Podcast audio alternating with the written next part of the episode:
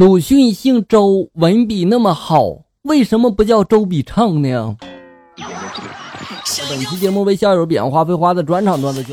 老师问小明了：“小明，你去年高考就差两分，今年只要你再加把劲儿，努力努力，获得成功是大有希望的。”小明就说了：“老师，我觉得努不努力不是最重要的，能不能成功的关键要你的一句话。”老师这时候非常疑惑的就说了：“我的一句话能起多大作用呀？你啥意思呀，小明？”小明这时候就说了：“常言道。”每个成功的男人背后都有一个女人。只要你说一句话，把我背后的男同学换成女同学，我肯定就能成功了。小明，你太有才了。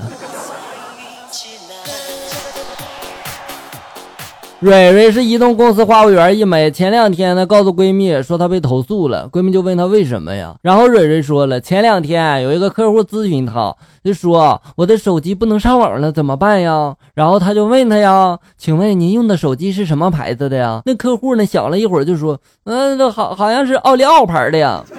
其实他是想说奥克斯牌的哈，结果这不是高潮，高潮是蕊蕊居然很奇葩的说。先生，你可以打开后盖，扭一扭，舔一舔，再泡一泡，然后换台机子就能上网了。然后他就被华丽丽的投诉了。你说这能怪谁？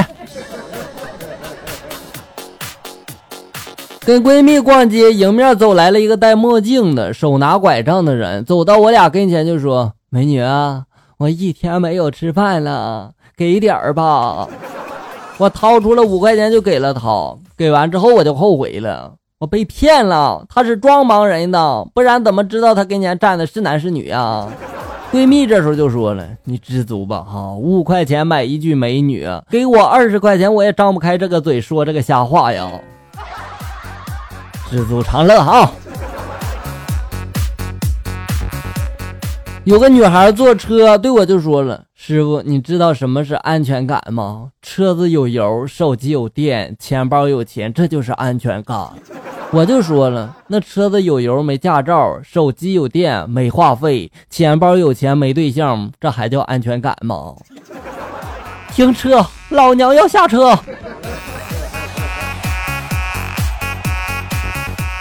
岳父悄悄的跟我说。贤婿啊，我要把这个藏私房钱的绝技交给你啊！我当时一愣，就说了：“那您这不是跟您的女儿作对吗？”岳父这时候就说了：“人不为己，天诛地灭呀！”我就说了：“跟人不为己有什么关系啊？”岳父就说了：“呵呵，教会了你以后，我以后找你借钱才能借得到啊！”哎呀，岳父大人言之有理啊！三妹的男友上门提亲，老妈嫌她长得太普通，没有答应。这时候，三妹男朋友就拿出了一堆的证件啊，有房产证、营业执照、健康证等等的哈。我老妈就动摇了，笑着就说了：“小伙子，你还是不错的啊，我同意了，但是你要好好的带我的女儿哟。”现在知道证的重要性了吧？晚上吃饭，一群女同事在聊天，突然有一女同事就说我不是男人，我听后真是火冒三丈呀！我大吼的就说了：“你说我不是，我就不是了。”然后呢，我接着又说了：“你等着啊，我掏出来给你看个明白。”刚才说我的那个同事呢，笑着就说了：“你有本事你现在掏出来啊，大家都等不及了。”我沉住气，我拿出了钱包，从里面掏出了我的身份证。在场的女同事看了我的身份证，没有一个敢说我的了。你太让他们失望了。我今天去亲戚家玩，六岁的小表弟在玩电脑，表弟的妈妈悄悄的把插头给拔了，然后对我表弟就说了：“刚刚停电了，赶紧去洗澡吧，早点休息啊。”没想到我表弟竟然去了，这是我见过最乖的小孩儿。没错，小孩就是这么好骗。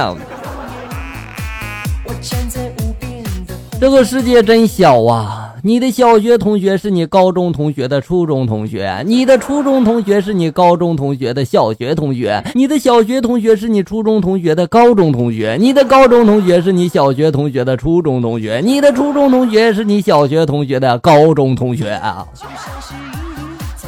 说白了，其实大家都认识。你妹子问一男生：“你知道我最擅长什么吗？”男生这时候摇了摇头说：“不知道。”妹子看着路上的漂亮姑娘，然后叹了一口气，悠悠的就说了：“我空有一身泡妞的真本事，可惜自己是个妞啊！你说讽刺不？”唉，我还能说什么？好了，小友们，本期节目到这里就要结束了。欢迎大家关注咱们节目的同名微信公众号“醋溜段子”，上面有笑哥发布的更多搞笑内容。我在这里等你，咱们下期再见。